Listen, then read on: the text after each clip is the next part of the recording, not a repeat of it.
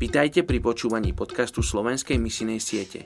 Aj v roku 2021 chceme pokračovať v modlitbách za vyše 3 miliardy ľudí, ktorí sú súčasťou najmenej zasiahnutých etnických skupín.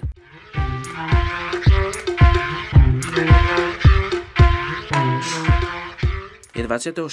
januára a my sa modlíme za etnickú skupinu Karan Kajastha v Indii.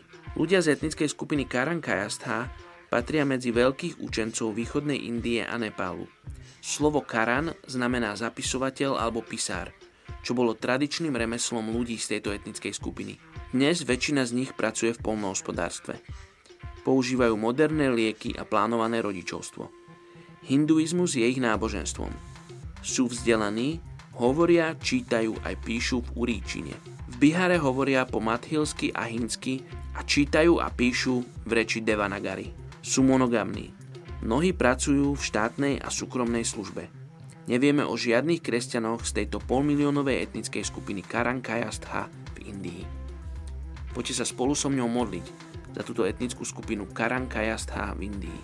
Oče, modlím sa, aby oni teba mohli spoznať ako živého Boha. Oče, používaj si na to nás, ktorí ťa už poznáme, aby sme boli schopní výjsť a priniesť evanelium tejto etnickej skupine že tam, kde žijú medzi nich, aby sme mohli byť solou a svetlom. Menej Ježiš sa modlím. Amen. thank you